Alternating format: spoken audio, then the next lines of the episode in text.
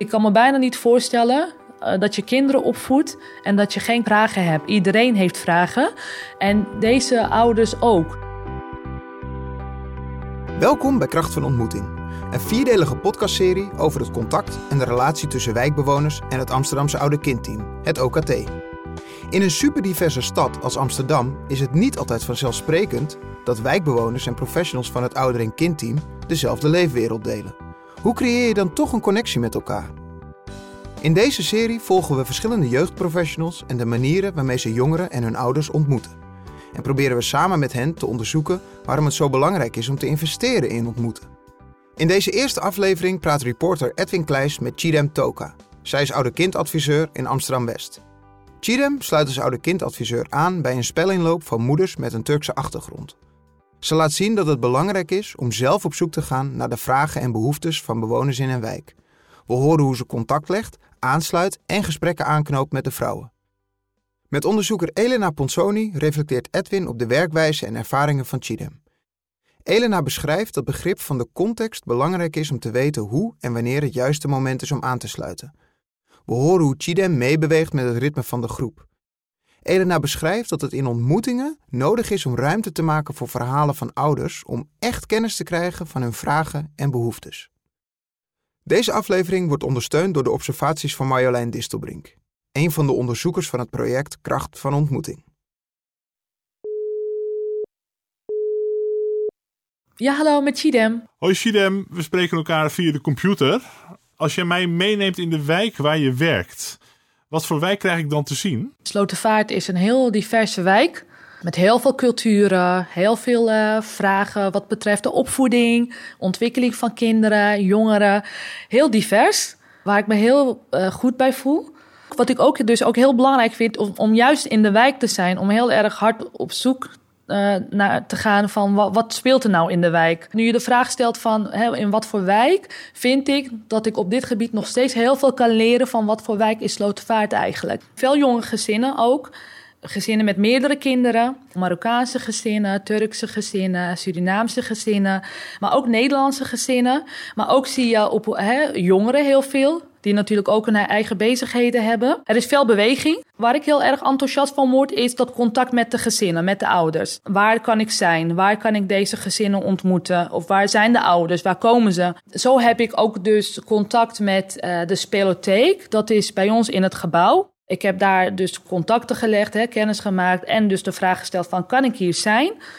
Om ook dichtbij bij de ouders te zijn, maar ook kijken van wat leeft er nou bij de ouders? Wat zijn hun vragen?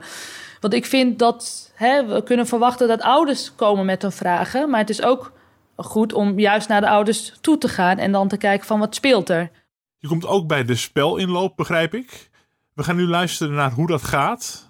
Op plekken aansluiten waar moeders al komen. Een fragment van een observatie van een van de onderzoekers bij de spelinloop. Iets voor half tien kom ik met Chidem naar beneden naar de spelinloop. Er staan al verschillende moeders en ook een oma te wachten om naar binnen te kunnen. Het is een gemixt gezelschap.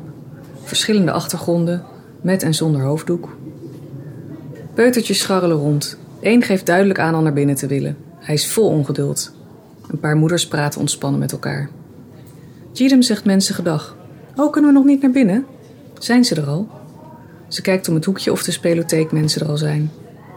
Ze begroet sommige moeders en wacht samen met hen tot we naar binnen mogen. Binnen weten de moeders duidelijk de weg. In de spelotheek is een kast met allerlei houten puzzels. Er is een grote tafel met kleine stoeltjes op peuterhoogte waar moeders en kinderen plaatsnemen. En sommige kinderen gaan direct aan de slag met een houten puzzel. De kinderen weten allerlei speelgoed te vinden: auto's, garages, gereedschap, zachte vloertegels, poppen, poppenkastpoppen. Moeders nemen wat van de koffie en thee die klaar staat in kannen op het bureautje van de twee begeleidsters. Chidem pakt ook thee en raakt direct in gesprek met de moeder. Wat ik doe is eigenlijk hierin stap ik ook blanco. ik heb geen vaste programma. Ik ben daar voor deze ouders. Wat ik doe is in gesprek gaan. Heel informeel, waarbij ik probeer om mezelf ook voor te stellen, maar ook probeer om de moeders daar te leren kennen. Het is wel goed om te kijken wat het juiste moment daarbij is. Want uh, de, de, ouders die komen daar voor hun kinderen. Kinderen spelen, ouders ondersteunen het spel, ze spelen samen. En daar wil ik niet tussen komen, natuurlijk. dat is het moment tussen ouder en kind.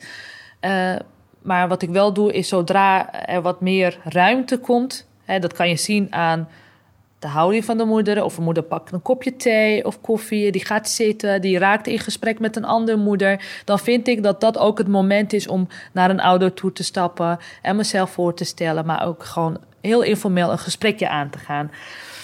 Ter plekke bepaal ik dus ook van, oh, ik, als ik merk dat, uh, dat er wat vragen liggen bij ouders, twee of drie ouders die dan hebben over. het zijn allemaal peuters die daar komen. Nou, slapen bijvoorbeeld. Dat ze daar vragen over hebben. Dan kan ik dat op dat moment ook uh, met hun gaan bespreken. Wat hun vragen is en wat de behoefte is daaraan. Maar het kan ook heel individueel. In dit voorbeeld van: hey, ik pak, uh, een ouder pakt een kopje thee en ik ben daar ook. En dan ga ik in gesprek met de ouder. Voor duiding bij de verhalen in deze podcastserie ga ik elke aflevering op bezoek bij Elena Ponsoni van de Vrije Universiteit. Ik ben uh, Elena Ponsoni. Ik ben uh, onderzoeker bij de Vrije Universiteit, zowel bij sociale wetenschappen als bij gedragswetenschappen. En ik heb uh, drie jaar lang ben ik bezig geweest met het onderzoek De kracht van ontmoeting. Wat je hoort is een ouder- en kindadviseur die op een hele open manier de wijk ingaat en contact legt met moeders, in dit geval in een spelotheek, waarbij ze echt letterlijk meebeweegt en aansluit eigenlijk bij wat zij doen. Uh, ze gaat erbij zitten, ze raakt in gesprek. En uh, dit is een voorbeeld van wat wij in ons onderzoek een praktijk van ontmoeting noemen. Uh, het onderzoek, de kracht van ontmoeting in Amsterdam, gaat over ontmoeten, dus contact maken. En in het bijzonder de ontmoeting tussen jeugdprofessionals en jongeren en ouders in een stad met enorm veel diversiteit zoals Amsterdam. In zo'n context is het eigenlijk helemaal niet vanzelfsprekend uh, dat de mensen uit de wijk die je moet ondersteunen in hun uh, dagelijkse opvoedproblematiek, uh, dat die dezelfde leefwereld en achtergrond en ervaring hebben als, als jezelf als professional. dus de vraag is dan hoe creëer je een connectie met elkaar?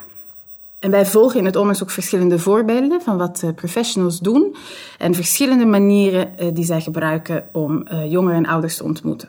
Dus we proberen ook um, eigenlijk samen met de professionals zelf te begrijpen waarom is het zo belangrijk om te investeren in ontmoeting. En dat, dat hebben we ook met Chidem gedaan. Nou kan ik me voorstellen dat je deze methode heel goed kunt gebruiken om juist ook mensen te bereiken die je normaal niet zo goed bereikt. Klopt dat? Daar ben ik in mijn team heel erg mee bezig. Van wat willen we en uh, hoe kunnen we uh, onze gezinnen uh, bereiken en wat is daarvoor nodig?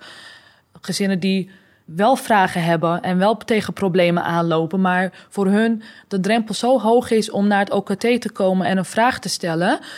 Um, dat is zeker een belangrijke reden dat ik ook heel erg in de wijk ben. Om juist heel hard op zoek te gaan naar die gezinnen ook.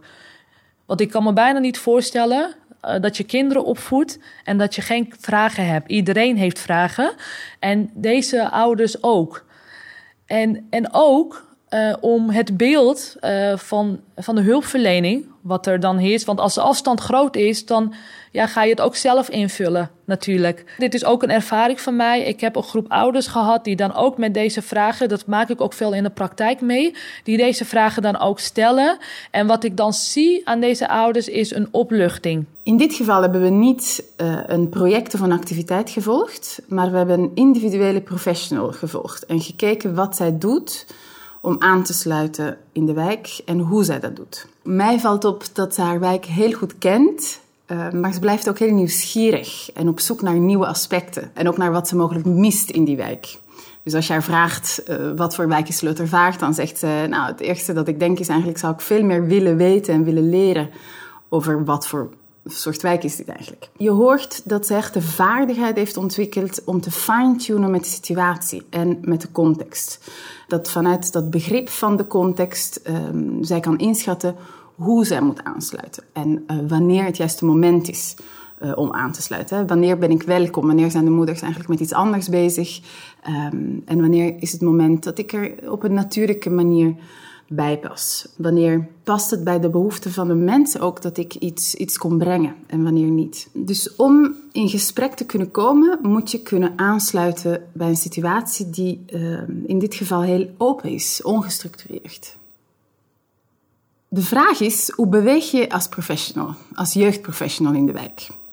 tussen allerlei verschillende groepen, allerlei verschillende mensen met verschillende ervaringen en verhalen.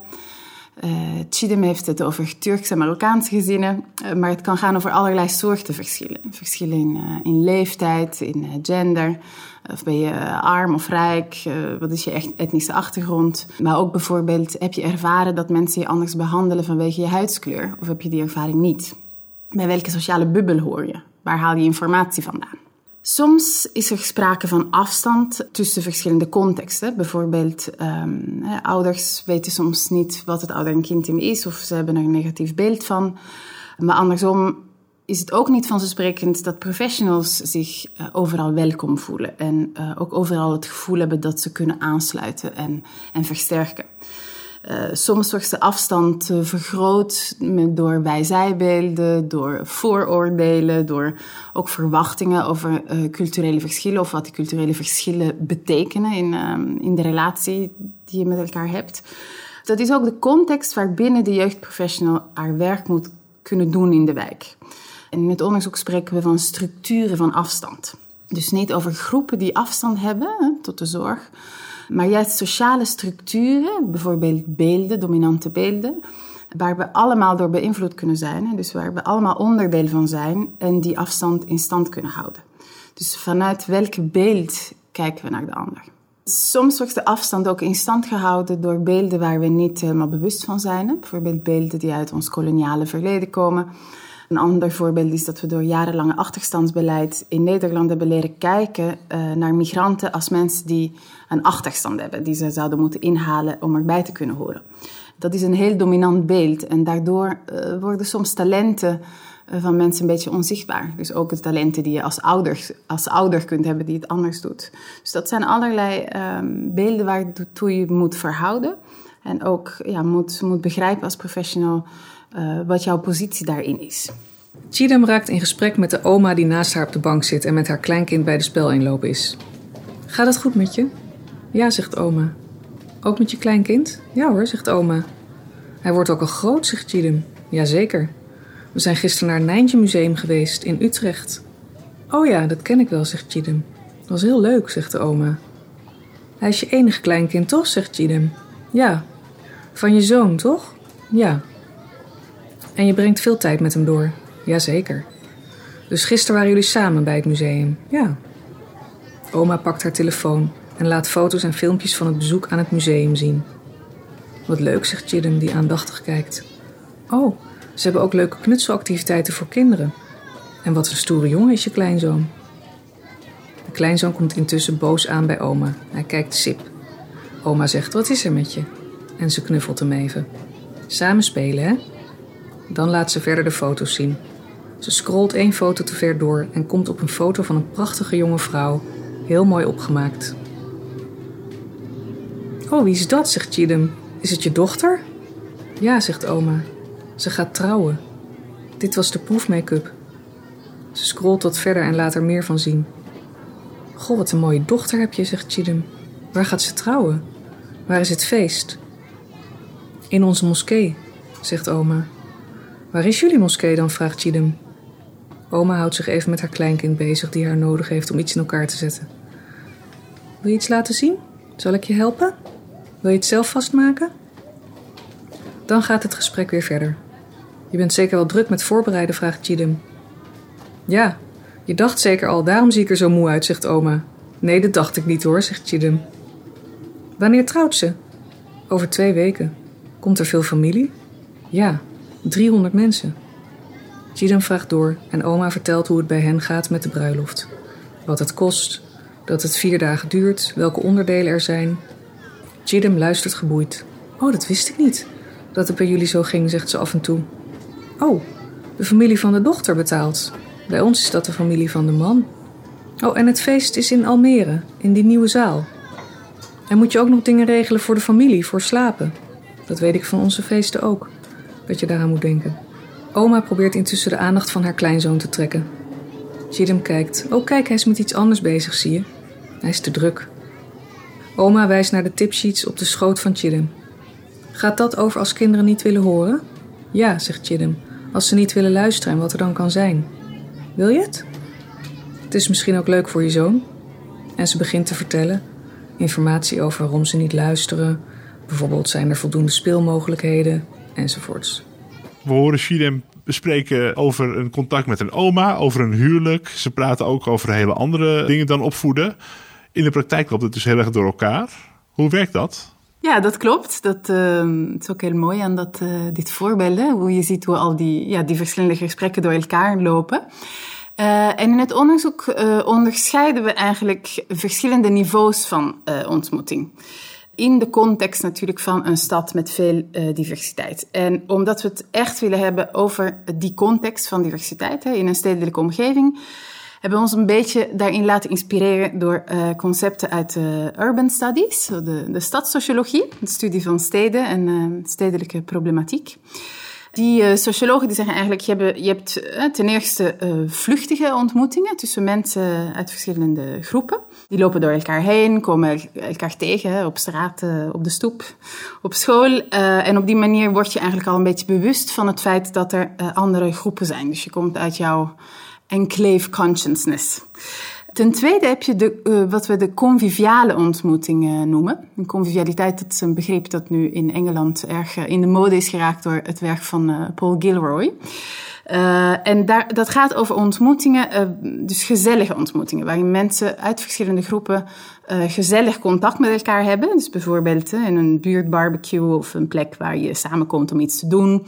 En door die conviviale ontmoetingen leer je eigenlijk omgaan met vertrouwde vreemden. Dus je leert je eigenlijk op je gemak voelen tussen uh, mensen uit verschillende sociale contexten en met verschillende achtergronden. En dit niveau van ontmoeting, dus die conviviale ontmoeting, is heel belangrijk voor jeugdprofessionals. Dat is een nou, belangrijke assumptie in ons onderzoek.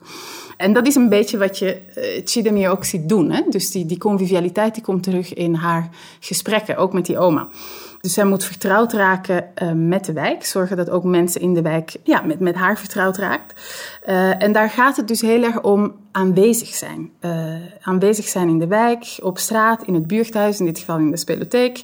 Je kunnen bewegen met gemak en ook meebewegen met wat mensen doen je ziet Chidem in die spelotheek zich eigenlijk op een hele natuurlijke manier bewegen uh, tussen de moeders. En um, in het gesprek met die oma zie je dus ook met hoeveel gemak uh, en spontane belangstelling ze eigenlijk vraagt. Uh, bijvoorbeeld naar hoe een bruiloft in die sociale omgeving. Hè, van dus, hoe gaat het bij jullie? Oh, bij ons gaat het anders.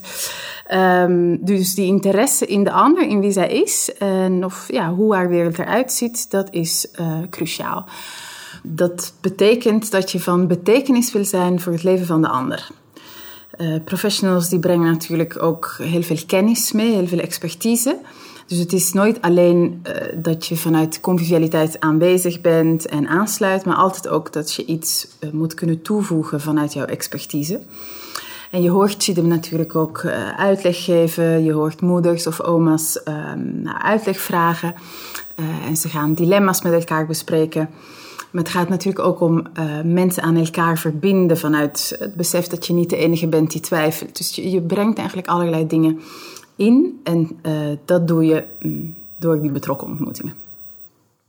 Als je kijkt naar de wijk en naar de gezinnen in die wijk, met welke uitdagingen hebben gezinnen en ouders in de wijk te maken? Wij hebben in ons team subgroepen, themagroepen. Dat hebben we gemaakt naar aanleiding van thema's wat speelt in Slotervaart. Ik ga een aantal noemen, bijvoorbeeld uh, uh, problematiek rond het jonge kind of vragen rondom het jonge kind. Maar wat er ook heel veel speelt is obesitas. Heel veel kinderen met overgewicht in Slotervaart, vergeleken met andere wijken. Maar ook zijn er heel veel problematiek rondom pubers, tieners, jongeren. Um, dus dat is dan weer een uh, subgroep uh, van bestaande uit collega's die daarmee aan de slag gaan. Maar als je het vanuit ouders kijkt, is het heel divers. Ook de vragen die ze hebben. Um, wat ik heel veel tegenkom is, omdat ik ook heel veel met ouders met een migratieachtergrond werk, is het ook heel veel van hoe uh, voed ik mijn kind op in twee culturen. Ze zijn er bewust van. Mijn kind groeit op in Nederland. Uh, de Nederlandse normen en waarden. Ook al uh, zijn, uh, zijn, ze kennen wel en, enkele hè, algemene normen en waarden. Maar het blijft nog een beetje onbekend. Dus voor mij is het dan zoeken van: oké, gaat het om het bekendmaken van de Nederlandse cultuur of, of het balans daarin? Maar het is heel erg voor ouders zoeken van: mijn kind wil dit en het past niet heel erg, maar hoe ga ik daarmee om? Maar ook vanuit school, hè? als ouders uh, vanuit school uh, horen bijvoorbeeld dat het kind wat meer zelfvertrouwen moet hebben.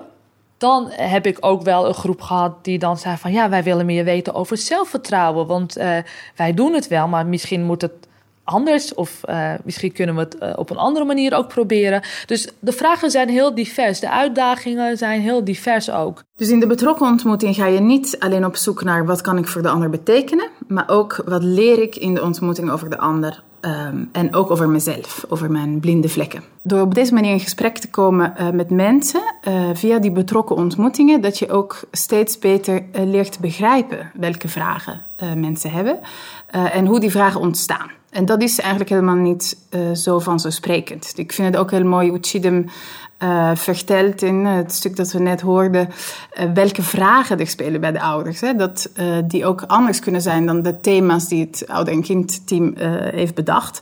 En um, dat ze echt ja, door op deze manier zich te bewegen in de wijk ontdekt wat, wat betekenen deze vragen precies voor mensen.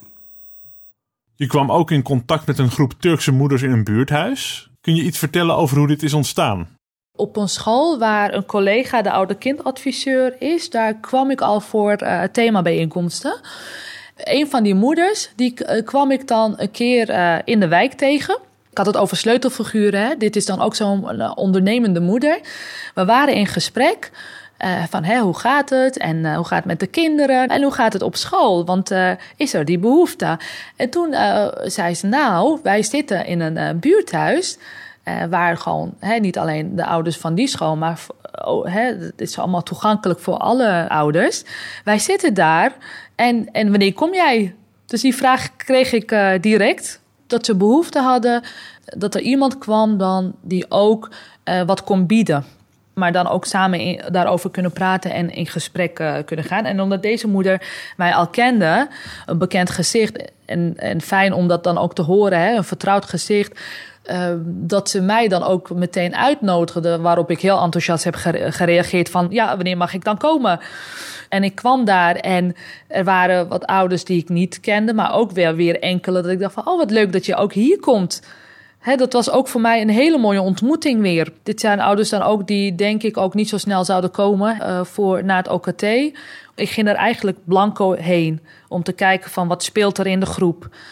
Ik heb genoemd van we hebben de cursusmogelijkheden, we hebben de thema-mogelijkheden al snel bleek van ja, we willen geen cursus, want uh, ouders willen zich niet uh, dat ze vastzitten en dat ze elke week moeten zijn. Ze willen die vrijheid voelen.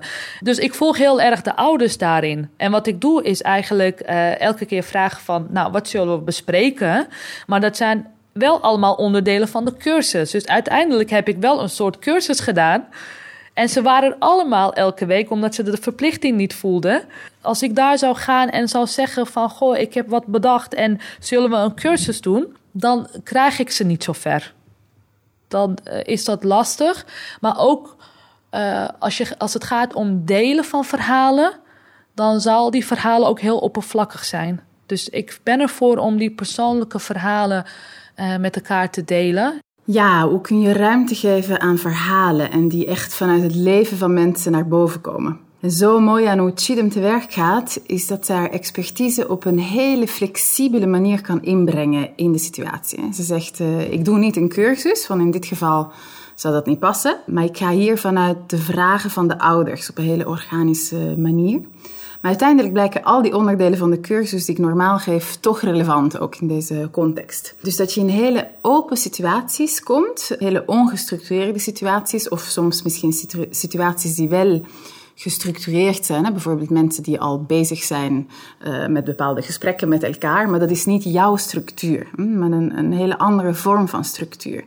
En daar moet je kunnen uh, op aansluiten met je expertise. Het gaat er dus niet alleen om uh, die pedagogische expertise, dus de kennis die je als uh, jeugdprofessional in huis hebt, uh, maar ook om ervoor te zorgen dat deze kennis daadwerkelijk bruikbaar is. Dus dat je om te beginnen contact kunt maken met mensen.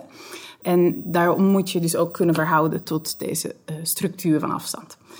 Uh, dus in de ontmoeting aan de ene kant wil je mensen ontmoeten met een bepaald doel. Hm, want je, je bent een professional die iets te bieden heeft. Uh, je hebt kennis en ondersteuning te bieden. Dat noemen we de, de expertise kant van, uh, van de ontmoeting. En aan de andere kant gaat het ook om in elke ontmoeting om je open te stellen en aanvoelen. En ja, eigenlijk op zoek gaan naar wie die ander is. En dat noemen we in het onderzoek exploratie. Dus in de exploratieve ontmoeting ga je niet alleen um, op zoek naar wat kan ik uh, bieden, wat kan ik de ander brengen, maar ook altijd naar uh, wat leer ik over die ander, wat leer ik over haar leefwereld en uh, wat leer ik in die ontmoeting. Dat ook mijn eigen blinde vlekken als professional, dus wat ik niet zie en wat ik niet hoor, omdat ik een zeker dominant kader heb, het, hoe kan ik dat wel gaan zien en horen? Dat ouders zich vrij voelen om te praten over de dingen waar ze over willen praten. Want wat er dan gebeurt als ze in gesprek gaan, uh, is het herkennen van heel veel dingen. Um, en, en, en daarna gaan ze het ook ja, erkennen, maar ook weer uh, elkaar ondersteunen. En wat er dan gebeurt is, na af, een beetje tegen het einde, dat ze uh, ja, elkaar uh, tips gaan geven. Of hè, een beetje de kracht gaan geven van, nou, hè, weet je, probeer dit en het gaat je lukken. Dat is ook mijn rol daarin. Om, dan begeleid ik zo'n proces. Dat ze die kracht voelen en dat ze elkaar ondersteunen en dan weer verder kunnen. Want je doet het uiteindelijk wel samen. Want ik als professional voel dat ook heel erg als ik dat met moeders uh, bespreek. Maar ook, ik ben zelf ook moeder. Dus ik herken ook heel veel dingen. En ik sta ook heel erg open om dingen te leren. Dus ik neem ook heel veel dingen mee. Dus dat, dat is eigenlijk mijn doel uh, van hè, dat, dat ondersteuning. Uh, persoonlijke verhalen delen, met elkaar in gesprek gaan. En daaruit kijken van wat is er nodig voor deze groep? Hoe kunnen zij weer verder? En daaruit pik ik ook heel veel dingen voor mezelf. Als ik dan uitga van de groep met de Turkse moeders in een buurthuis. Dat is dan heel leuk, want ze zijn elke vrijdag daar en elke keer. Uh, wat, wat ik doe is dat ze elke keer mogen aangeven over welke thema's ze het willen hebben. Dus ik laat het heel vrij, ik laat het aan hun. En wat er gebeurt is dat ze juist actiever worden, omdat ze gewoon die vrijheid hebben om te mogen bedenken waar ze het willen over hebben. En wat er dan gebeurt is dan volgende keer als we elkaar ontmoeten, dat ze juist heel goed meedoen. Ik kan wel een mooi voorbeeld noemen. Um, het, we hadden een thema over, um, over puberteit, over eigen puberteit, maar ook gerelateerd aan de islam. En uh, binnen de groep was er een oudere mevrouw die dan ook volwassen kinderen uh, had. Uh, die heeft zoveel kennis, die vertelt zoveel. Maar wat er gebeurt zodra zij het woord heeft, en dat voelde ik ook, dat er heel veel rust is, ontspannen sfeer. En ze vertelt het zo mooi dat uh, de aanwezige ouders rustig naar haar luisteren. Ik ben ook een moslim, dus ik, ik ken het geloof ook. Ik hoor wel hele mooie dingen dat ik denk van, oh ja, zo heb ik het uh, misschien niet bekeken. Of zo zou ik het ook kunnen doen. En voor mij dus dat gevoel ook van, oh, een oudere mevrouw die dan ook hè, vanuit haar invalshoek dingen noemt. Dan van, ja, dat vind ik heel mooi. Maar als het een andere godsdienst was, zou het hetzelfde zijn een van de professionals die ik gesproken heb in mijn uh, onderzoek, die zei op een gegeven moment echte ontmoetingen ontstaan als we ontmoeten. Dus niet moeten. Als je dus gewoon eigenlijk jezelf kunt zijn, de ander ontmoeten in het moment en een beetje loslaten wat je zelf in gedachten had zonder te veel te, te forceren. Je luisterde naar de eerste aflevering van Kracht van Ontmoeting over het contact tussen jeugdprofessionals en wijkbewoners. Deze podcastserie werd gemaakt door de Vrije Universiteit, Hogeschool in Holland en het Verwij Jonker Instituut. In samenwerking met het Oude Kindteam in Amsterdam en partnerorganisaties. In de volgende aflevering praat reporter Edwin Kleijs met oude kindadviseur Juri en zijn samenwerking met de theatermakers van Lost Project. Hoe kan theater ruimte maken voor jongeren om hun verhalen te delen? Er is ook een website, krachtvanontmoeting.nl. Daar vind je meer informatie over de podcast, interessante artikelen en ondersteunende opdrachten voor studenten van opleidingen Social Work en Pedagogiek. Ook kun je hier als jeugdprofessional meer informatie vinden over de werkwijze van het Oude Kindteam.